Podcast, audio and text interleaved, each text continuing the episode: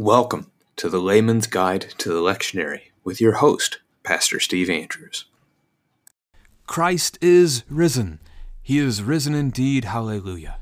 This weekend is the second Sunday of the Easter season, Easter itself being the first, and we move into well, we lose our Old Testament reading. Let me phrase it that way. We move from the Old Testament reading into a first reading. So we have a first reading and a second reading instead of having the Old Testament and the epistle as we normally would. The first reading is going to be from Acts chapter 5, verse 12 through 20, and optionally verses 21 to 32.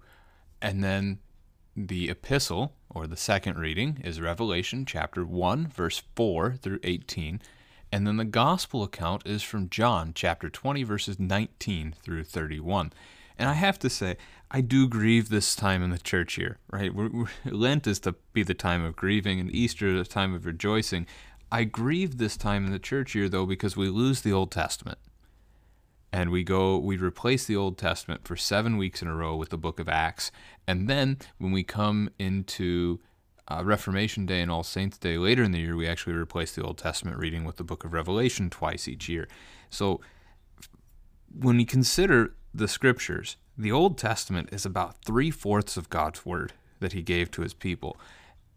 And already on the weekend, we normally read twice from the Gospel and only once from the Old Testament. So the Old Testament, which is the majority of God's Word, gets very little focus in the lectionary as it is, and then to simply replace it nine weekends out of the year.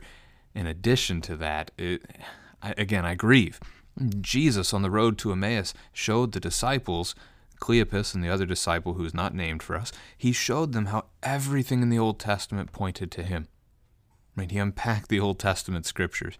They, the Old Testament is God's word. So I'm going to leave it at that just sharing a pastoral grief with you. And as God's people, I encourage you read your Old Testament.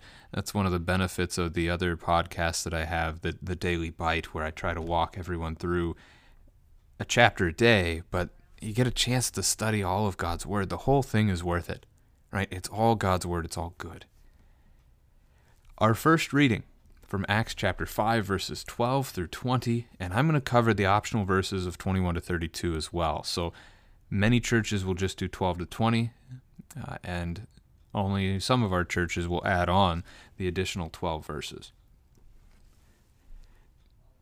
Now, many signs and wonders were regularly done among the people by the hands of the apostles, and they were all together in Solomon's portico. None of the rest dared join them, but the people held them in high esteem. And more than ever, believers were added to the Lord, multitudes of both men and women, so that they even carried out the sick into the streets and laid them on cots and mats, that as Peter came by, at least his shadow might fall on some of them. The people also gathered from the towns around Jerusalem, bringing the sick and those afflicted with unclean spirits, and they were all healed. That's our first paragraph, verses 12 through 16. Now, the book of Acts, just to give you a little bit of a background on it, is really Luke's sequel book. So, Luke writes two books of the New Testament for us. He wrote the Gospel according to Luke, which is about the life and ministry of Jesus Christ, right? Starting with his birth, going, well, I guess starting even before his conception, with the conception of the one who would prepare the way for him, John the Baptist.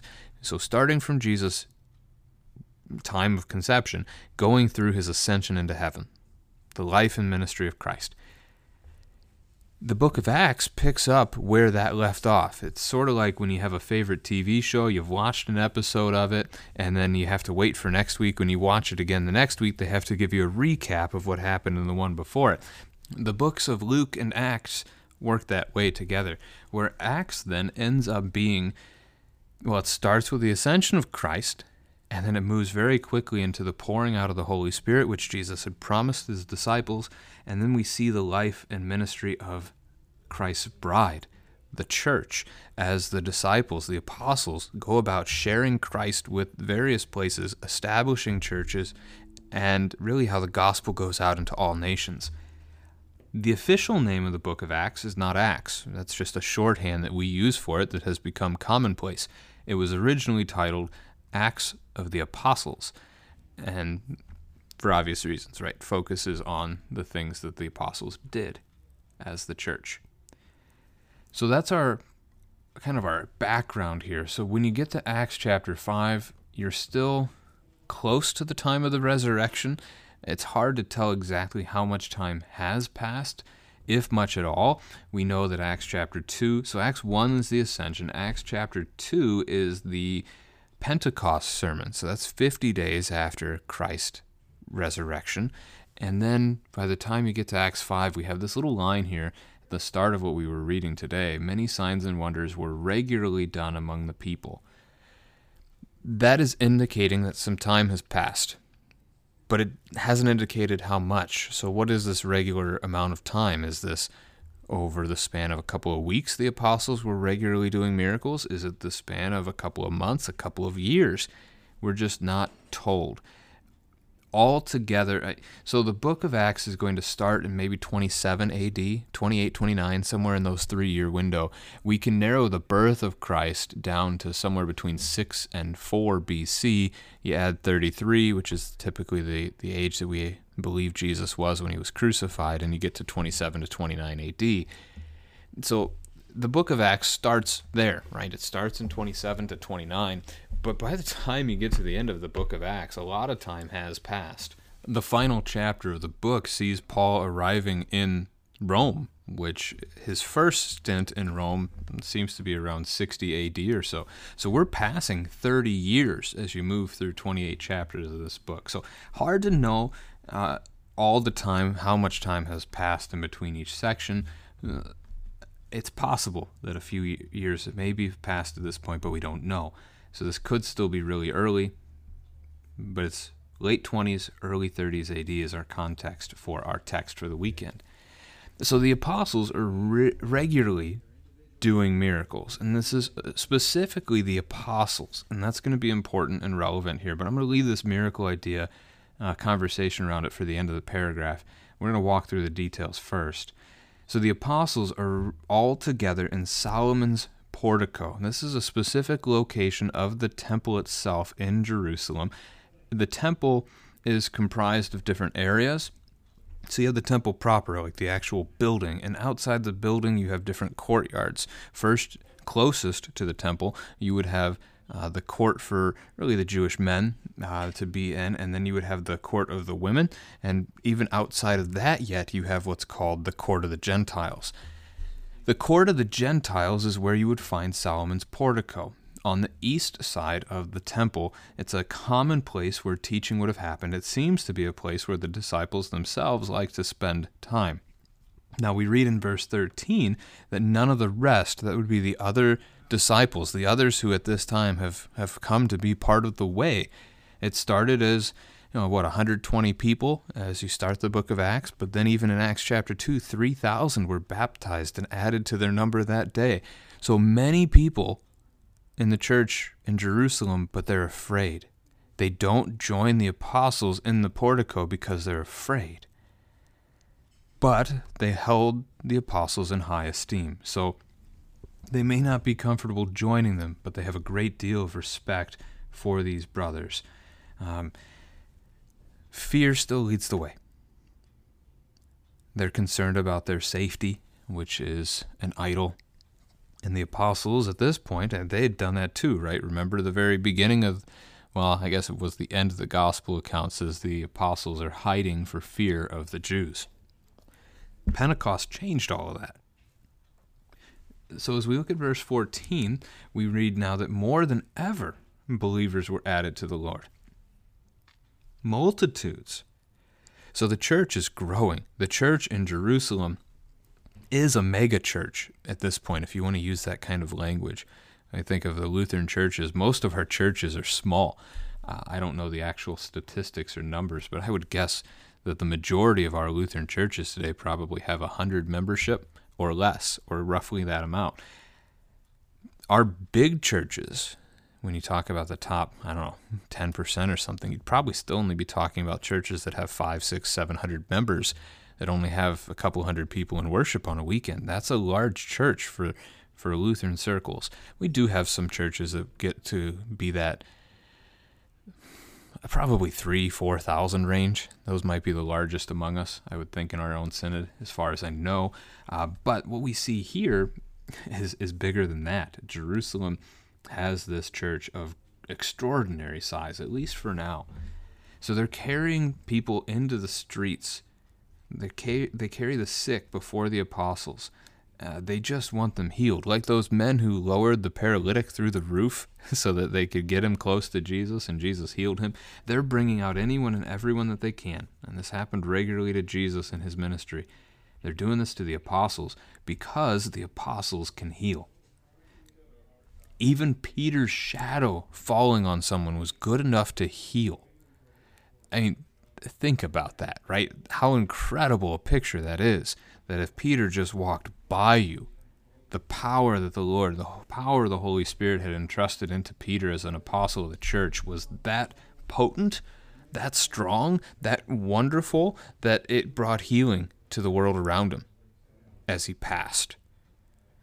Now, I'm not going to go so far as to say it healed even creation itself. Like you think of if Peter's walking down the street, all of a sudden grass is just popping up and stuff's growing everywhere. That's not the picture here. But that is a, it's still a really nice image. Um, and to consider him just walking by someone so much so that the, his own shadow can grant them healing is incredible to, to think about. So the people are gathering from all around Jerusalem. They're bringing their sick. They're bringing those afflicted with unclean spirits, which is another way to say demons. And they're all healed. So Peter and the apostles are healing the sick and they're driving out demons. This is something Jesus already has given them to do. When you think of the gospel accounts, the sending out of the 72, the sending out of the 12, Jesus has already equipped these men to do this. That's a specific thing for them. This brings us to that conversation around miracles. Do miracles still happen today? That's a separate question, actually, then. Should we expect Christians today to be able to perform miracles? I'm going to answer yes to the first question and no to the second. Do miracles still happen today? I'm going to say yes. The definition of a miracle is something extraordinary something supernatural. And those are the proper ways to use those two words. Uh, it is something outside of the way God designed things to work. So it is not a miracle when a child is born. This is the way God created his creation to function. A child being born is good. It is a gift from the Lord. We can say, Praise the Lord for this wondrous gift. It's a blessing, but it's not a miracle because it's not abnormal to creation's normal functioning. passing your test in school is not a miracle. Right? A couple of examples. What a miracle would be again, healing, that's a miracle. Casting out a demon, that's a miracle. Many doctors who have been in their industry long enough, they'll tell you that they've seen miracles. They might not use the word, but if you were to ask if they'd ever seen a case where someone got better and they had no idea how it happened, like there's no scientific explanation for how that person was suddenly better. Doctors who've been at it for a while, who have experience, most of them probably would say they've seen something of that sort in the past. So, does God still work in miracles? I think He can. Well, I know He can't. I think He does. They're just few and far between in normal life because they're not normal by very definition. That said, should we expect Christians to be able to perform miracles? And I would say no to that one. And the reason for this, and this is this is called cessationism, I think, by many Christians today. But when you look at the various scriptures, so let me take you to Acts chapter 8 as an example. Acts chapter 8, verse 6. The crowds with one accord paid attention to what was being said by Philip when they heard him and saw the signs that he did. So Philip, an apostle, could do miracles notice how his miracles accompany the word of God that he brings. That seems to be, in the various scriptures where you see it, the purpose behind miracles in this time of the early church. To show that this word of God has authority. And Jesus works that way. Do you remember the account where he, he tells the, the paralytic your sins are forgiven. And the, the people there that day are all offended that he forgave sins. Who can do that except for God alone? And Jesus ends up sharing with them the idea, you know, which is easier to say to the man, for your sins are forgiven, or rise, take up your mat, and go home. to say your sins are forgiven is not provable by Jesus in that moment, right? Anyone can say your sins are forgiven, and there's no visual, tangible thing to it. But to say, get up and walk to a man who's been paralyzed his entire life, that has tangibility. The community knew that man, they knew his struggle, they had seen him. And all of a sudden, he's up, he's walking. That's the one that's more difficult to say because you have to have proof with it. And so Jesus then having already, you know, spoken this forgiveness, he then ends up telling the man to rise, take up and, and you know, pick up his mat and go home. And he does. Because Jesus has authority to do this. And we see that in John chapter 3, verse 2. This man, Nicodemus, came to Jesus by night and said to him, Rabbi, we know that you are a teacher come from God, for no one can do these signs that you do unless God is with him. So miracles accompany God's word. They show that the one who speaks has that authority, that he is sent by God to do these things, to share God's word with his people. But now I want to take you to 2 Peter chapter 1 verse 3. His divine power has granted to us all things that pertain to life and godliness through the knowledge of him who called us to his own glory and excellence. God has granted to us all things that pertain to life and godliness. The fullness of His Word has come.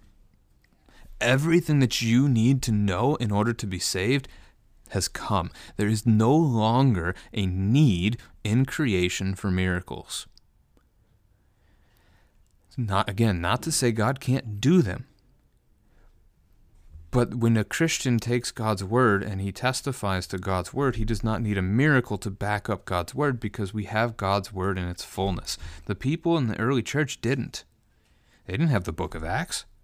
They didn't they didn't have the book of First Peter. They didn't have the book of of even John, right? For decades. And and so once the fullness of God's word has come, the picture changes and the ability to do miracles. I'm not going to say overnight, but within that time, within a generation passes. It is as though Jesus gave the apostles the ability to do miracles, but he did not give the apostles the ability to pass on the ability to do miracles.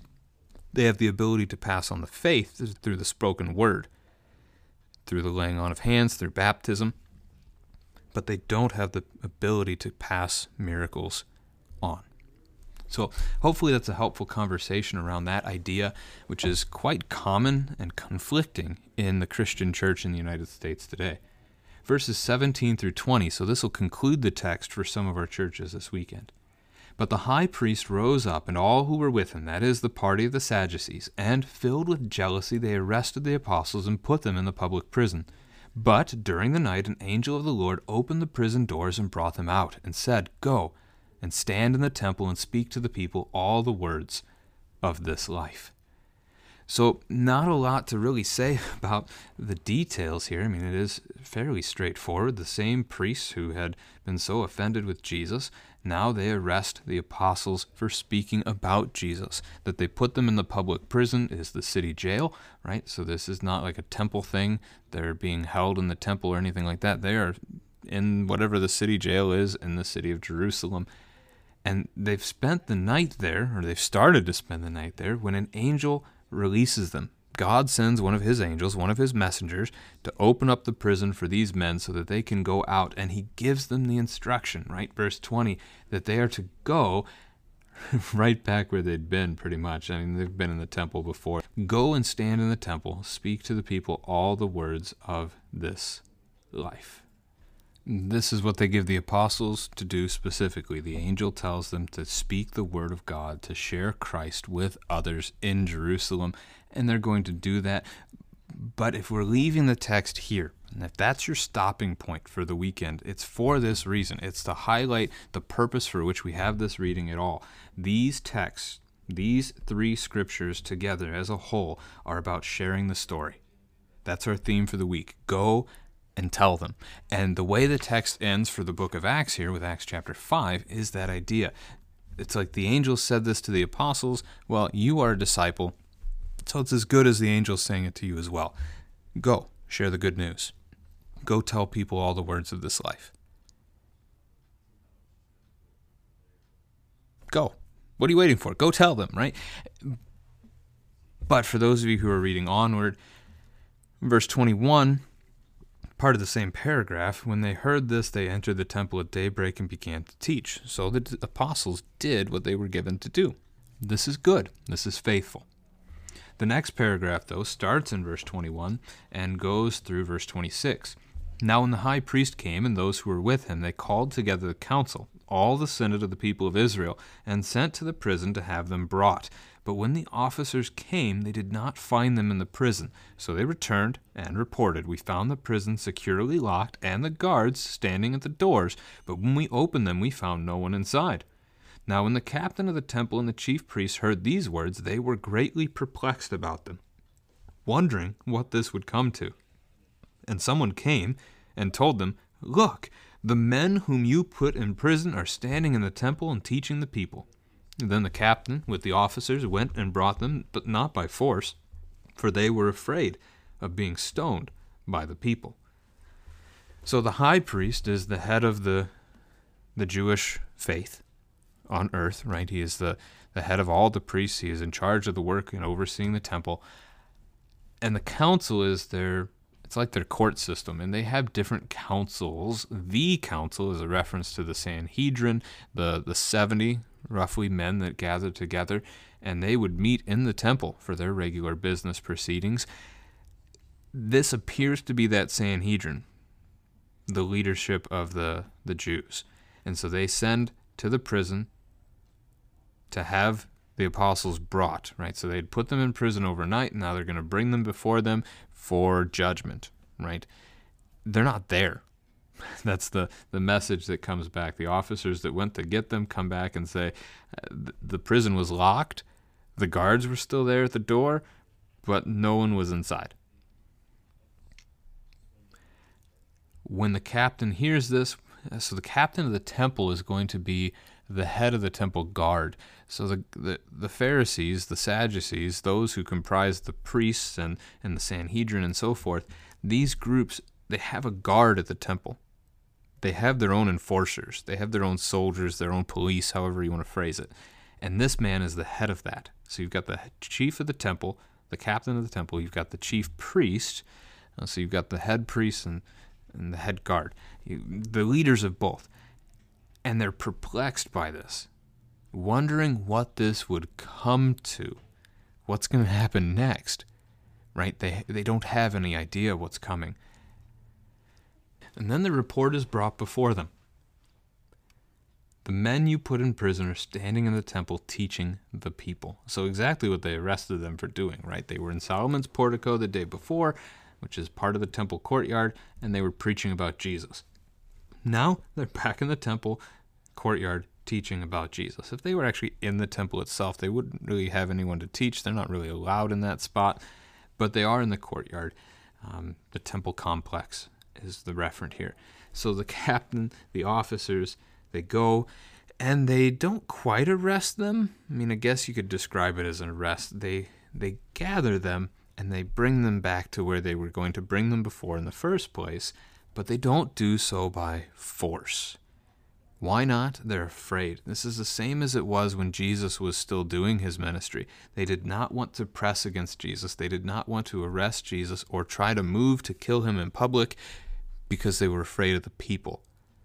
And that's told to us multiple times in the gospel. They were afraid of a rebellion because the people adored Jesus, or at the least they thought they did, right? They weren't necessarily all about what Jesus was about, which was salvation from sin, death, and the devil. They were more interested in other, other things, like his miracles, for example. We got a similar thing going on now. They are still afraid of the people. They're afraid that the people are going to stone them to death if they do something against the apostles because the crowds have taken to the teaching of the apostles. That brings us to our final paragraph of the optional text, which is verses 27 to 32. When they had brought them, they set them before the council. And the high priest questioned them, saying, We strictly charged you not to teach in this name.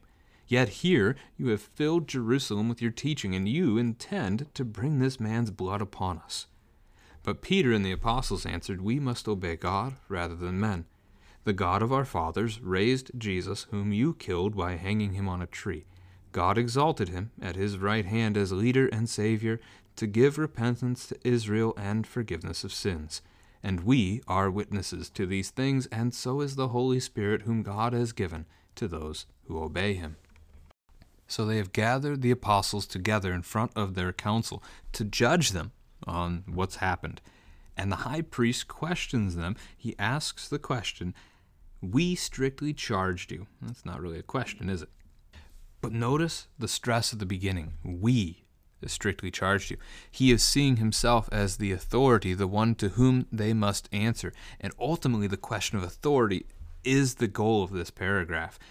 Who has the authority to to teach, who has the authority to command. And so they have given them this charge. We strictly charge you not to teach in this name, the name of Jesus. And yet here you have filled Jerusalem with your, your teaching. You intend to bring this man's blood upon us. In fairness, they brought that man's blood upon themselves already. And in fact, uh, Matthew chapter 27, Verse 25, when they're talking to Pilate about executing Jesus and crucifying him, and Pilate washes his hands and says he is innocent of this man's blood, the religious leaders in the crowds cry out that day, His blood be on us and on our children. Now they're mad about the apostles bringing his blood on them. They've already accepted that for themselves, right? It's a, kind of an odd thing for him to say. Basically, trying to make them guilty seems to be the picture that the chief priest here has in mind. Filling Jerusalem with your teaching. So, trying to make Jesus out to be the good guy and the high priest to be the bad guy. Verse 29 Peter and the apostles answered, and this is a fairly famous statement, especially in the, the struggles many churches had during the pandemic over the last couple of years here in the United States. We must obey God rather than men. That's a fairly strong but simple statement. There is a hierarchy in this world, in this universe, and in our faith. And that hierarchy begins with God. And God has given us authorities in our life. And there's an order to those as well. And there can be some argument, I, I suppose, but you've got government, you've got parents, you've got teachers, and so forth, these various authorities that we have in our lives. The fourth commandment does establish the parent as that authority over their children, the husband as the authority over his wife. Not necessarily the fourth commandment. Genesis 1 did that. Genesis 1 and 2, Ephesians 5, and so forth. The husband is the head of the wife, as Christ is the head of the church, gave himself up for her. So there is a structure. Government fits into that structure and there are others that fit into it as well. So your pastor in your congregation has some authority in that way over you. If you're an LCMS congregation, though, by and large, you actually have more authority over your pastor than he has over you. He has the authority of God's word. When it comes to the structure of your congregation, you have authority over him. The voters' assembly is the well, okay, God is the head of the church, even in the LCMS, right? Hopefully, especially in the LCMS. But underneath that, the top authority in the congregation is the congregation itself as it gathers together as a voting assembly. And then you would have a board of directors or a church council. You would have a board of elders. You might have some other boards there as well that have some authority in the church to do various things. And then your pastor is actually the lowest in authority. Most pastors do not even believe it right for them to be a part of the voting assembly. So they really have zero authority eh, when it comes to the politic, the gathering, the the the leadership of the congregation. What they have is the word of God, and they have a call from you to share that word of God with you all the time, to always make sure that his word and his sacrament are available for you. That authority comes from God, and it is the authority that simply is his word itself. The word the word does not go forth from God without accomplishing what he sent it to do. So this is good. Now, there are other churches structured differently, but that's how the LCMS is set up. we must obey God rather than men. So if God has given you a command, and your government or your parent or your teacher or your pastor or whoever tells you to do something God has said not to do, you obey God. If God has told you not to do something, and your government or your parent or your teacher or your pastor tells you to do that thing, you obey God. So God has said that the church gathers. He's commanded us to gather. Hebrews chapter 10, verses 24 and 25, and all the more so as we see the day drawing near. So if our government tells us not to gather, or they'll imprison us, or not to gather, or they'll kill us, as has been said in many countries and many, many in various times in history, if they say that, we say, we're going to meet anyway. Now, we might not meet right out in the open where they can see us. We might not have pretty churches, as the early church didn't. They met in the catacombs because the Romans wouldn't go there. Uh, they could meet in private, they could meet in secret. I wonder about this in our digital age that we live in. Would we be able to find a meeting place to meet in secret? Or are our smartphones and our overconnectedness and all sorts of things like that with all those devices in our homes, are we selling ourselves out? Should something like that ever occur where we needed to go underground? I don't know. But um, we listen to God rather than men. And that's just one example of such. We would continue to meet. If your parents tell you that you need to lie to grandma about, you know, how much you liked the gift that she gave you when you hated it, you can be nice to your grandmother, but you don't have to lie to her. In fact, God has commanded us not to lie, but to be people that speak the truth. So you speak the truth, but you do so in love and with gentleness. That's that's a much more simple example of, of how that would play out in our life. We must obey God rather than men. Acts chapter five, verse twenty-nine, probably the most well-known of this, this section that we read in church this weekend. So then you get a summary of Holy Week well, not just Holy Week, but the the time between Good Friday and the Ascension, right? So God raised Jesus of our fathers. So the apostles pointing to the fact that this is also the same God, right? This is the same family for the apostles as it is for these Jewish leaders that their fathers together worshiped this God. So it's not the apostles who have, have disobeyed the Lord's command here. It's the, the Sanhedrin, the council, that has gone the wrong way. God raised Jesus, Easter, whom you killed, Good Friday, by hanging him on a tree. God exalted him, the ascension, and he sits at the right hand as leader and savior to give repentance to Israel, so the nation that they're a part of, and the forgiveness of sins.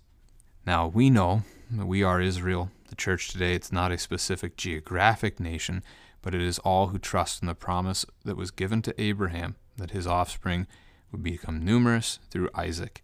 Um, that's Romans chapter 9, where you can read that language. We are witnesses to these things, so is the Holy Spirit, whom God has given to those who obey him. So God has poured out his Holy Spirit. That's Acts chapter 1, verse, verse 8, that Jesus speaks to the apostles as he gives them the instruction. He tells them the Holy Spirit will be poured out upon them. They will receive power. They will be his witnesses in Jerusalem, Judea, and Samaria to the ends of the earth. So, those who obey him, those who trust in him, right? Uh, the word obey primarily means to hear or to listen. Uh, context, I guess, to hear and not to run away, as the Sanhedrin has heard, but they haven't listened. They haven't actually paid attention. So, to those who hear God's word and believe it, those who trust in His word, the Holy Spirit is given. And what has the Holy Spirit given them to do? Share that word. So, they're not going to stop. Doesn't matter what the government tells them, doesn't matter what the Jewish leaders tell them, they're going to do what God gave them to do. That's our theme again for the weekend. Go and tell them. All right, as we used half the show on that Acts reading. Here we go with the epistle text from Revelation chapter 1. We're going to be verses 4 through 18. Now, before we do that, just an introduction here to Revelation as we're going to spend the next six weeks in it. Uh, Revelation is written by the Apostle John, and he's writing it most likely, it seems, uh, from Revelation chapter 1 itself. He writes it from his time in exile on the island of Patmos. So the, the Roman emperor had tried to execute John by boiling him alive in a vat of oil. That failed. The Lord preserved him, protected him, as he sometimes does preserve and protect his saints from martyrdom. Not always, though. He protected John. John is then the emperor, still wanting to get rid of him, exiles him to the prison island of Patmos. There, John receives the vision of Revelation. He records it and he sends it off to seven churches Ephesus, Smyrna, Pergamum, Thyatira, Sardis, Philadelphia, and La- Laodicea. Some will call it Laodicea. Those seven cities, those seven congregations, are located in Western Asia Minor. So if you were looking at the map where Israel is on the east side of the Mediterranean Sea, this would be if you were to go onto the north side of the Mediterranean Sea on the western part of that. Um, so, well, I shouldn't say the western part of that. The Aegean Sea is north of the Mediterranean Sea. Uh, this would be on the east of the Aegean Sea. So, if you're traveling from Jerusalem, you'd head north and you'd turn left when you get to the top of the sea. That's going to be where you're going to find these these various seven cities. Revelation was originally actually called the Apocalypse of John, and eh, apocalypse is actually a Greek word that means revealing, right? Apocalypto is the Greek word there. It's a revelation. God is making something known to John. He's showing John a vision of something. And so the vision as a whole has really kind of two purposes to it. And these two purposes are not what Christians get in 21st century America when they read the book of Revelation. So this is helpful to hear right as we get started. The goal of Revelation is this that you would know and be comforted by Christ's victory. That he has already defeated sin, death, and the devil. He's done it for you. As a Christian, you need not be afraid. You are to have comfort in Christ and in his victory, in his death, and in his resurrection for you. That's the opposite, right? Most Christians view this book today with fear you know, don't have to fear the book. That's the opposite. John is writing this book to a bunch of Christians who are being persecuted and even killed for their faith in Jesus Christ. He's writing this to them to comfort them in that, to know that Christ has already conquered, Christ has already overcome. Comfort. Second purpose, urgency. Christ is coming back. And your neighbor still needs to hear the good news that's a theme that you'll see again and again in the book of Revelation the, the idea of calling the unbelieving people to repent of their sin, to trust in God. And as we talk then about the theme this week of getting to go and tell them, uh, the book of Revelation does fit that theme as a whole. Uh, and so we'll see it in the text today too. All right, we're going to start with verses 4 and 5. John, to the seven churches that are in Asia Grace to you and peace from him who is, and who was, and who is to come, and from the seven spirits who are before his throne, and from Jesus Christ, the faithful witness, the firstborn of the dead, and the ruler of kings on earth. Very common greeting. Grace to you, peace. I already mentioned the seven churches. You can actually see them all in this text later on. You'll see them again throughout chapters 2 and 3 as Jesus specifically speaks to each church. Asia we would say Western Asia Minor, if we wanted to get very specific today, is the place.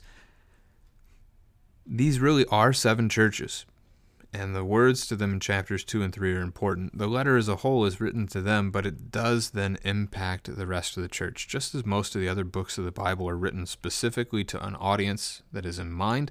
So, Hebrews was written to the Hebrews, Ephesians was written to the people that live in the city of Ephesus and so forth. But it ends up impacting everyone, right? These words are true for all of us as well. So that's what we're going to see throughout the book. Him who is, who was, and is to come, past, present, future. God is eternal. He has always been, He will always be. So that's praising Him for that. The seven spirits who are before His throne is a reference to the Holy Spirit. That one's a little harder uh, the words, the number seven in the book of Revelation, uh, really in the scriptures as a whole, is the number for God. It's the number for perfection, and so this is the the Spirit of God. This is the perfect Spirit.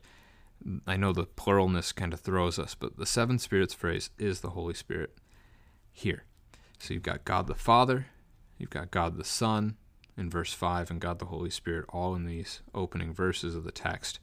Jesus is the faithful witness. So go tell them, right, is our goal from the, the weekend here. And this is what Jesus did himself. He came to us. He faithfully witnessed the good news of God. He faithfully witnessed to us the plan of God's salvation for his creation. He is the firstborn of the dead, the permanent ones.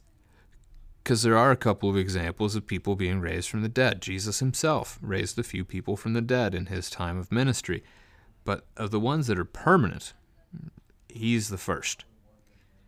Lazarus was raised, but Lazarus died again. Lazarus will rise again in the resurrection on the last day when Christ returns, because Jesus is the firstborn of the dead. There will be others, right? There are going to be more who come into God's kingdom.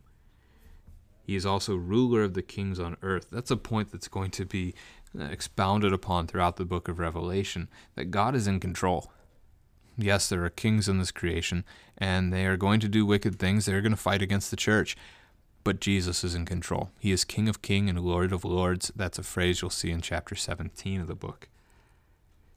All right, verse 5, uh, I guess 5b there through verse 7. To him who loves us and has freed us from our sins by his blood and made us a kingdom priest to his God and Father. To him be glory and dominion forever and ever. Amen. Behold, he is coming with the clouds, and every eye will see him, even those who pierced him, and all the tribes of the earth will wail on account of him. Even so, Amen. So we start out in verse 5b with an address here to the Lord, to him who loves us. That's a reference to God and has freed us from our sins by his blood. Good Friday, Jesus on the cross, and made us a kingdom, priest to his God and Father. 1 Peter chapter 2, uh, holy nation, chosen race, a royal priesthood. We are God's people. We are his kingdom, we are his priests, and we get to tell people about God, share his word with them. To him be glory and dominion forever and ever. Amen. So this is the the goal of this verse is pointing to Jesus, lifting him up. That's what the word glory means. When you are glorified, you are lifted up so others will look at you. They will see you. So God is glorified. God the Father is glorified by the work of the Son. Even God the Son is glorified by what he has done because his death on the cross, as he was lifted up, we as Christians, even still today, we look to him on the cross for his gift of forgiveness that he has won for us. So to him be glory and to him be dominion, that is rule over creation, that is his care of his creation forever and ever. Amen. Amen means truly, indeed. Uh, so we, when we say amen at the end of a prayer, we are joining ourselves to that prayer. So John has said it, he, he fixes himself to this prayer. This is what he believes. This is true. Behold, he is coming with the clouds. That's a connection to 1 Thessalonians chapter 4 that Jesus will descend on the clouds. It's also Acts chapter 1 that as he ascended with a cloud, so the angels tell the disciples, the apostles that day, that in the same way they saw him ascend into heaven, they will one day see him descend from heaven. And every eye will see him. That's uh, Philippians chapter 2 as Paul talks about the idea that at the name of Jesus, every knee will bow and every tongue will confess that Jesus Christ is Lord. Even those who pierced him, as the text here says. The ones who killed God will see him again. They will stand before him on the day of judgment, and if they've repented, they will be saved as well. We don't know. We won't know. We can't know this side of paradise, but we will see them someday at the judgment.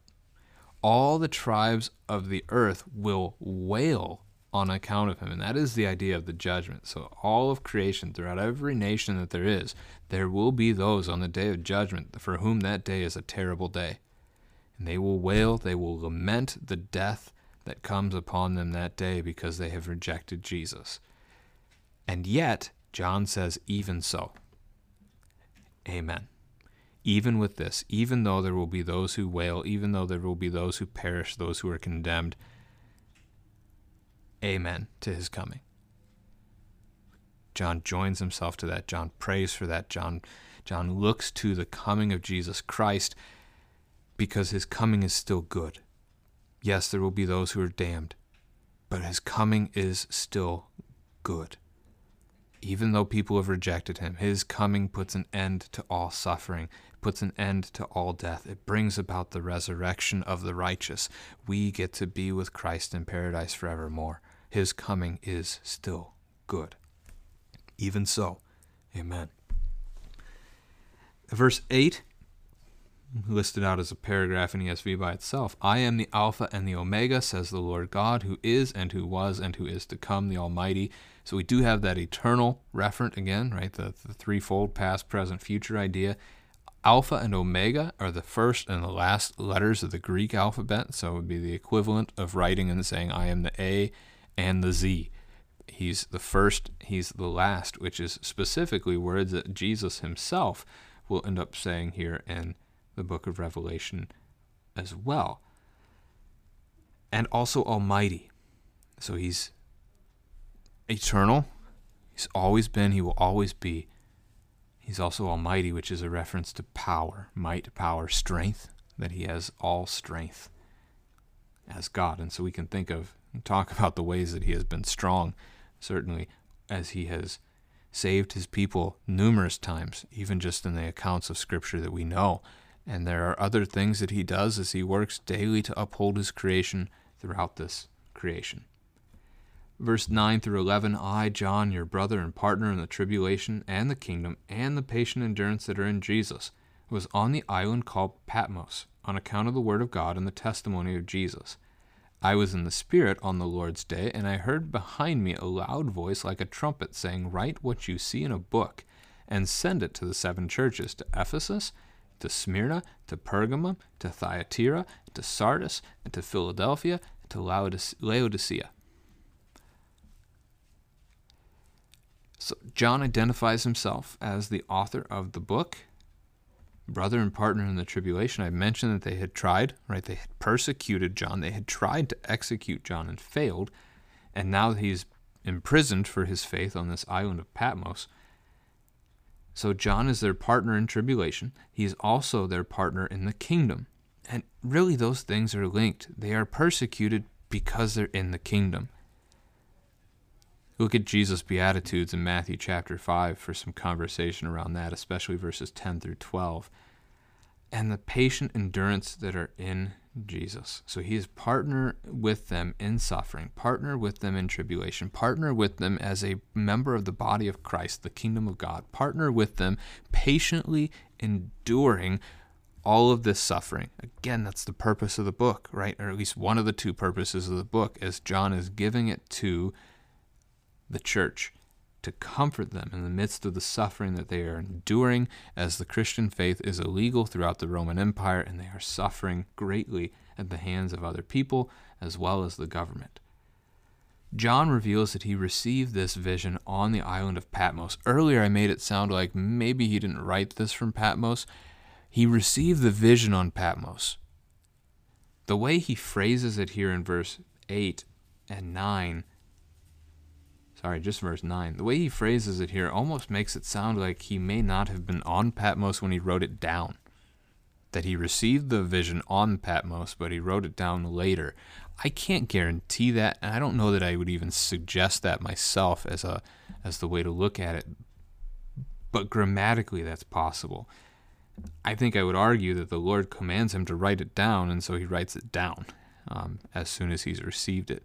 I guess the possibility there is that he would not have had an instrument to write with while he was imprisoned on Patmos, but we don't know that to be true. So I I would go with him still having written this on Patmos in his time of exile rather than receiving it and then later writing it down.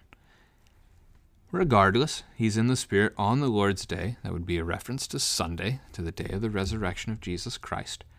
He heard behind him a loud voice like a trumpet, and we learn in the next paragraph that that is Jesus himself. His voice sounds like a trumpet. So loud, right? That, that language is going to show up again in the next paragraph as well. Write what you see in a book, send it to the seven churches. I've already mentioned the names of those churches. They're all on the western side of Asia Minor, or Turkey, as we might even call it today. And they, they actually move. If you look at these on a map, you would move in a circle. Ephesus starting on the kind of southwestern side of this thing, and then you'd move clockwise around the circle to all seven of these ancient cities and churches. Some of these cities still exist, but not all of them do. Then I turned, verse 12 through 16, then I turned to see the voice that was speaking to me, and on turning I saw seven golden lampstands, and in the midst of the lampstands one like a son of man, clothed with a long robe and with a golden sash around his chest. The hairs of his head were white like wool, like snow. His eyes were like a flame of fire. His feet were like burnished bronze, refined in a furnace, and his voice was like the roar of many waters. In his right hand he held seven stars. From his mouth came a sharp, two edged sword, and his face was like the sun shining in full strength. So he turns to see the voice. That's why I said we know it's Jesus, because on turning, what does he see? He sees the Son of Man. This is a reference to Ezekiel in his book, commonly. God never actually calls Ezekiel by name as he speaks to him in that book but it's also the favorite title Jesus seems to have had for himself, as he calls himself Son of Man. So I would like to see the ESV translation capitalize Son of Man here, but for whatever reason it has not. This is definitely Jesus, though, as we look at the context. So, turning, I saw seven golden lampstands. Verse 20 is going to tell us that those are the seven churches from the previous verse written to the seven churches and in the midst of the lampstands, so in the midst of those seven churches, is the Son of Man. This is a picture like the Old Testament tabernacle where God was camping. He was dwelling right there in the midst of his Old Testament people, in the midst of all the tribes. Here, Jesus is dwelling, God with us, Emmanuel. Jesus is dwelling in the midst of his people. He is clothed in a long robe. A lot of commentaries would point out the priestly garment idea for that and a golden sash around his waist. The golden sash, sashes represent priestly authority. Most of the time you see them in Scripture, but the golden sash is only seen twice, both here in the book of Revelation. The other time being in chapter 15 with the seven angels who pour out the seven bowls of God's wrath upon his creation, a symbol of the authority that God the Father has given. So Jesus has this priestly authority. He has all authority, Matthew 28 18, from God the Father. He's described as having hair that is white, very much so a Daniel chapter 7 depiction of God, chapter 7, verse 9. Uh, his eyes like a flame of fire. Daniel chapter 10, verse 6 We'll talk about something like that. His feet like burnished bronze, strong, immovable. The Lord cannot be moved, he will not be defeated refined in a furnace, just greater strength. His voice like the roar of many waters, so a loud sound that you're not going to miss. Right? You you're going to hear it when Jesus speaks. It's a trumpet. It's the rush of water. It's a loud noise. Now, we've seen both cloud and fire in the text, and I just want to point out those are both theophany related, appearance of God, theophany, Old Testament theophanies, Old Testament appearances of God, often were in fire or cloud. Think of the pillar of fire and cloud by night, and by day as God led his people through the wilderness of, out of Egypt. You can think of the Genesis 15, the burning fire pot, the melting fire pot that the Lord uses to pass through the covenant sacrifice with Abraham. We can think of the cloud that descended on Sinai in Exodus 19. We can think of the burning bush in Exodus chapter 3. Lots of examples of this, but I just wanted to point out that connection so you see it.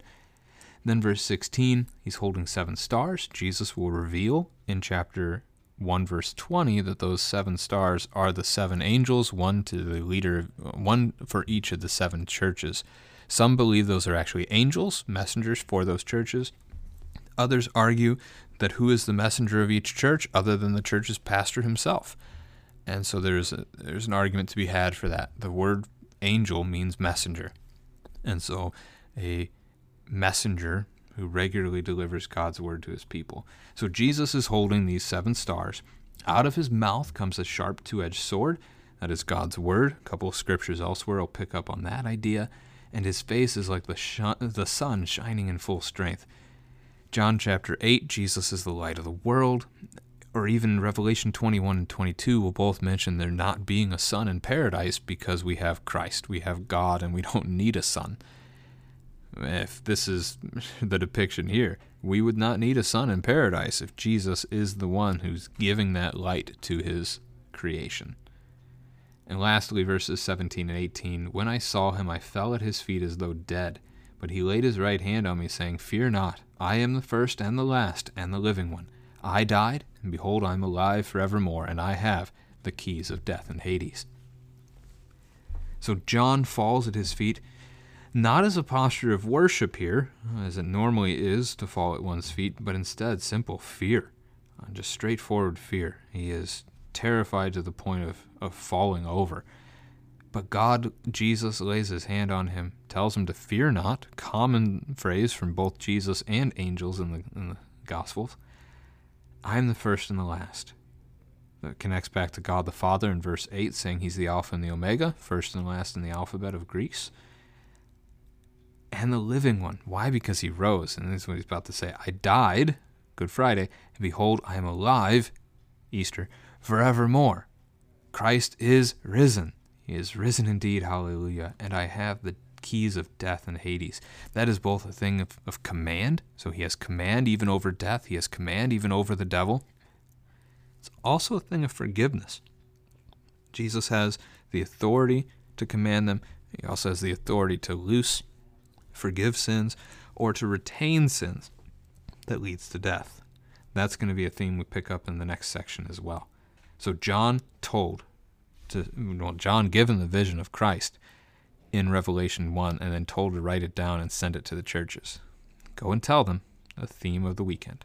This brings us now to our gospel reading for the weekend, which is from John chapter 20, verses 19 through 31. It's a familiar account, as most people are, are used to hearing about doubting Thomas. That's an unfair name for him. It really is. Uh, Thomas ends up being the man who takes the gospel over to India, and there are many, many Christians in the, the history of the nation of India that I'm sure are eternally grateful that Thomas is the one that the Lord used to bring his good news of Jesus Christ to their villages and their cities. So Thomas gets a bad reputation, and undeservedly so. But we'll talk about that in the text. So this is the very end of the Gospel according to John. I'm going to do verse 19 through 23 first. On the evening of that day, the first day of the week, the doors being locked where the disciples were for fear of the Jews, Jesus came and stood among them and said to them, Peace be with you. When he had said this, he showed them his hands and his side. Then the disciples were glad when they saw the Lord. Jesus said to them again, Peace be with you. As the Father has sent me, even so I am sending you. And when he had said this, he breathed on them and said to them, Receive the Holy Spirit. If you forgive the sins of any, they are forgiven them. If you withhold forgiveness from any, it is withheld. Evening of that day, reference to the, the resurrection day, so Easter, and thus Sunday. The first day of the week, the doors are locked uh, for fear of the Jews. The disciples, the apostles, as we will go on to call them, are afraid that what just happened to Jesus is now also going to possibly happen to them. So they're in hiding. They don't want to be killed also. And yet, while they're hiding, while the door is locked, Jesus just appears among them. I have heard some people try and downplay that as saying that they'd left a window open or something and Jesus snuck in. Jesus is God in the flesh. There's no open window. The door is locked. They've sealed up the house tight. No one's getting in. But Jesus is God, so he gets in. Not by force, he just appears because he's the Lord and he can do this. He's risen from the dead. So, Jesus appears and he says, Peace be with you. And it is the word peace and its greatest meaning peace is a reference to the peace between two conflicting parties. You think of two nations that are at war, and then they sign a treaty of peace, and the war is over. We were at war with God. in our sin and our rebellion against Him, but that has been ended by Christ's death on the cross. He, of all people, can say, Peace be with you, because He won that peace for us on the cross. He has delivered it, and so it is. When Jesus says, Peace be with you, it is with you indeed.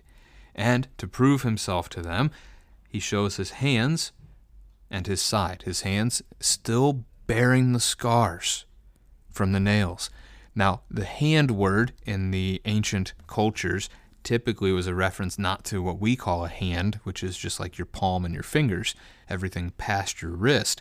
For them, it was from the elbow to the fingers. So your forearm, as we would call it, was also part of the hand in their understanding of things. Just a cultural difference, right? But matters when we think of the context of the cross. Most likely, when you think of what you've seen a skeleton before, right? The the picture of the crucifixion that you often see is Jesus nailed right through his palms.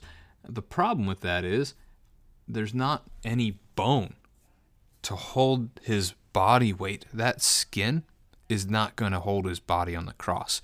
More than likely, the nail went through his what we would call his wrist, right below that wrist bone, and that that then would have been what held him up on the cross. Anyway, he shows those holes in his hands, his arms, and also the one in his side where they had pierced him with a spear to prove that he was already dead, and blood and water flowed from his side. So he shows those holes, and they're glad to see the Lord.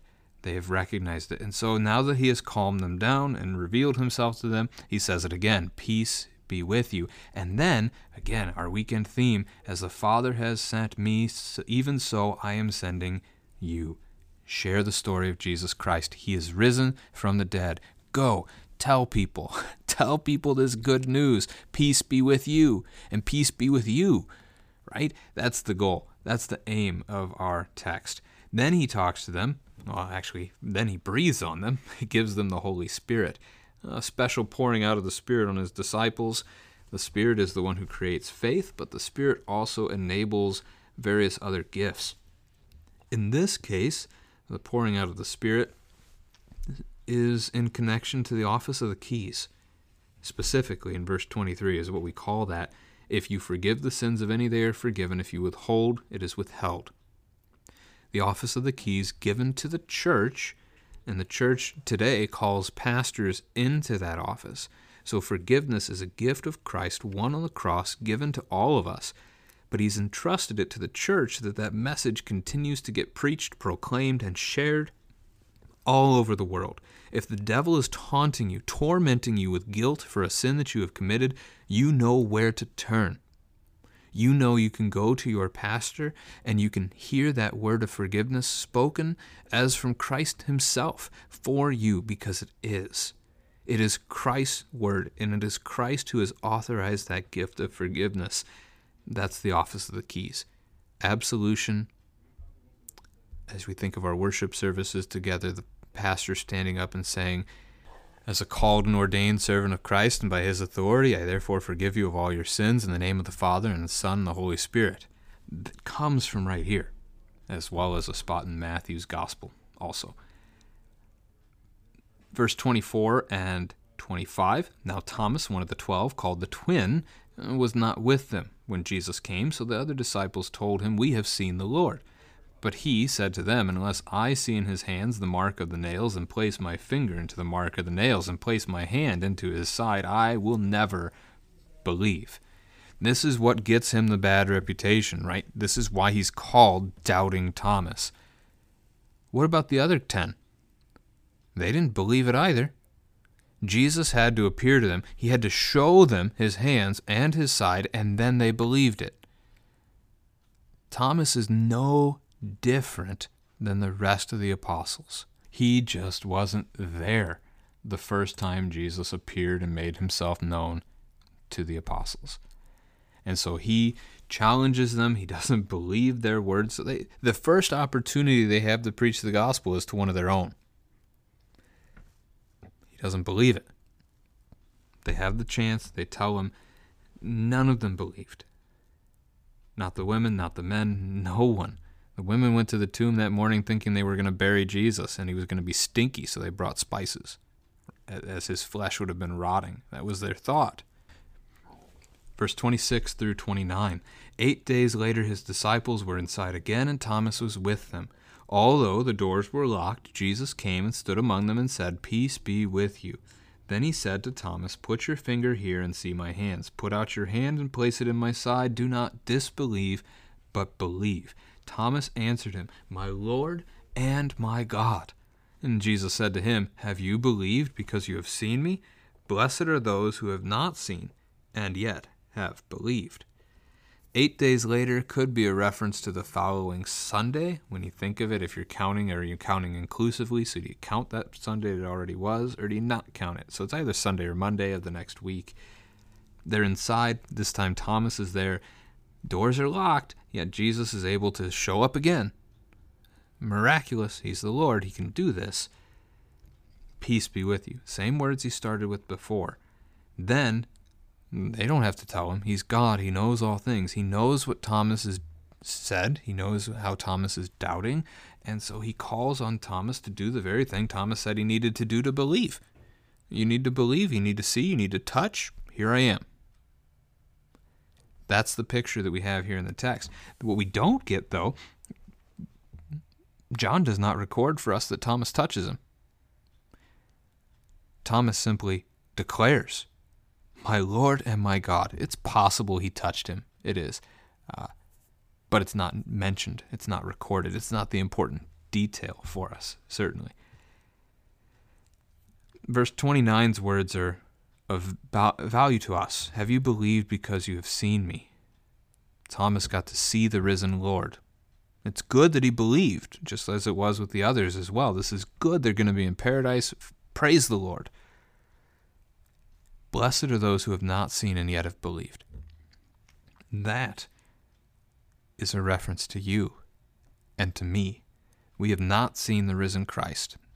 Not in the same way. Uh, we could make an argument about the Lord's Supper, Christ's body and blood there for us. We have not seen Jesus risen from the grave in the same way that Thomas did.